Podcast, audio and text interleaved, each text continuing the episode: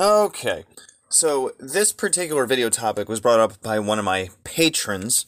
Um, if you are interested in um, actually a lot of good stuff, then you can check out my Patreon. I do a a lot of rituals on the regular just for practice where I put in the intentions of my patrons to help kind of boost what they are up to. I take video requests there. I have tons of different resources as I do my own research and I share anything that I find with my patrons, you know, all sorts of good stuff on there. Um, but anyway, how to hear spirits easier, right? So you know, when we're working with magic, whether we're doing, uh, you know, invocation, evocation, we're exploring different systems, a lot of times we're working with different spirits. If it's the Goetic spirits, if it's Jinn, if it's the 50 Names of Marduk, if it's anyone from the Simon Necronomicon, or, you know, there's tons of different spirits out there. How can we hear them easier? How can we communicate with them easier? And there's plenty of different things that we can do to tune our antennas better so we can communicate with those spirits easier. Now, you know, I'm shooting from the hip with this stuff. So, first off, pay attention to the surroundings when you are doing your rituals because and I know I've talked about this in other videos at some different points where spirits don't necessarily communicate by just coming out and saying, hello, it's me, right? Sometimes they will communicate through different, uh, through other means, basically. Like when I was doing uh, one of the 50 names of Marduk, and there was a loud bang behind me.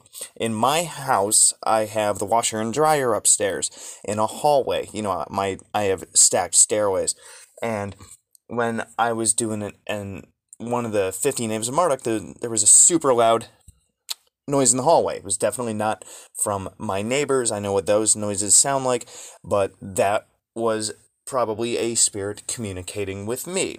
One of the examples that D.H. Thorne brought up in one of his videos about a spirit communicating through synchronicity or coincidence was he asked to hear something you know, like a sign from a particular spirit that he was working with, and right at that moment, there was a train horn that went off. You know, you can have something like a candle that you're burning suddenly takes a very characteristically interesting movement with the flame. You can have a, uh, you know, if you're burning incense or something, and then the pattern of of the way that the smoke is moving can suddenly change, you know, without influence from like an open window or a fan or something like that. And then you could have something get knocked off of a wall. You could have, you know, maybe the lights uncharacteristically flicker at that time. Something like that. So there's all there's a lot of these different things that we need to pay attention to. We can call them coincidence for, you know, we can call it, you know, oh, just that thing happened to happen at that particular time. But when you're studying magic, you got to take in a lot of these things into account where you know we see everything around us as as significant when we have our antennas tuned in for lack of a better term i hope that you guys are kind of picking up what i'm putting down with this one okay Next, if we're talking about actual communication, eh, that goes on a couple of different levels. We have, we can get emotional feelings or vibes. We can get pictures or imagery or symbolism. We can get words or we can get full on phrases. I like to kind of put them in that hierarchical order, right? Where the, this goes along. Uh, along a lot of ways with tulpamancy. If you've ever um, studied um, you know psychological tulpamancy, um, these different levels of communication can also come from spirits, and this of course depends on you know your proficiency of having your and what I like to call your antenna tuned in. And this is done, tuning the antenna and such is done through quieting the mind through meditation and other mindfulness techniques. If we eliminate or lessen or are um, able to control the chatter that goes on in our minds, which is almost constant, or honestly is constant because your brain needs to find st- stuff to do and stuff to think about all the time. It's why if you go into one of those, you know, deprivation tanks, you start to have very interesting things happen, or one of those um, soundproof rooms where the sound is literally negative decibels, so your brain starts to make stuff up, right? Because it needs to fill in that blank space that is t- is created when, because there's no noise. Well, the when you tune your antenna through meditation, you allow this empty space in your mind that you're not constantly filling with chatter. And then when you're working with a spirit, you're doing an, an invocation, an evocation, what have you. This allows for that spirit to communicate to you and arguably through you. Remember, we are the antenna. So when you're working with a spirit and you invo- you know do an evocation or an invocation and you are communicating with them. Maybe you ask them a question. Maybe you you state a directive you know? You ask them to demonstrate who they are something like that and then you stay quiet. And you will wait for that spirit to communicate. Like i said their response can come in that hierarchical order. You can get an emotion. You might all of a sudden start feeling like tense or happy or angry or sad.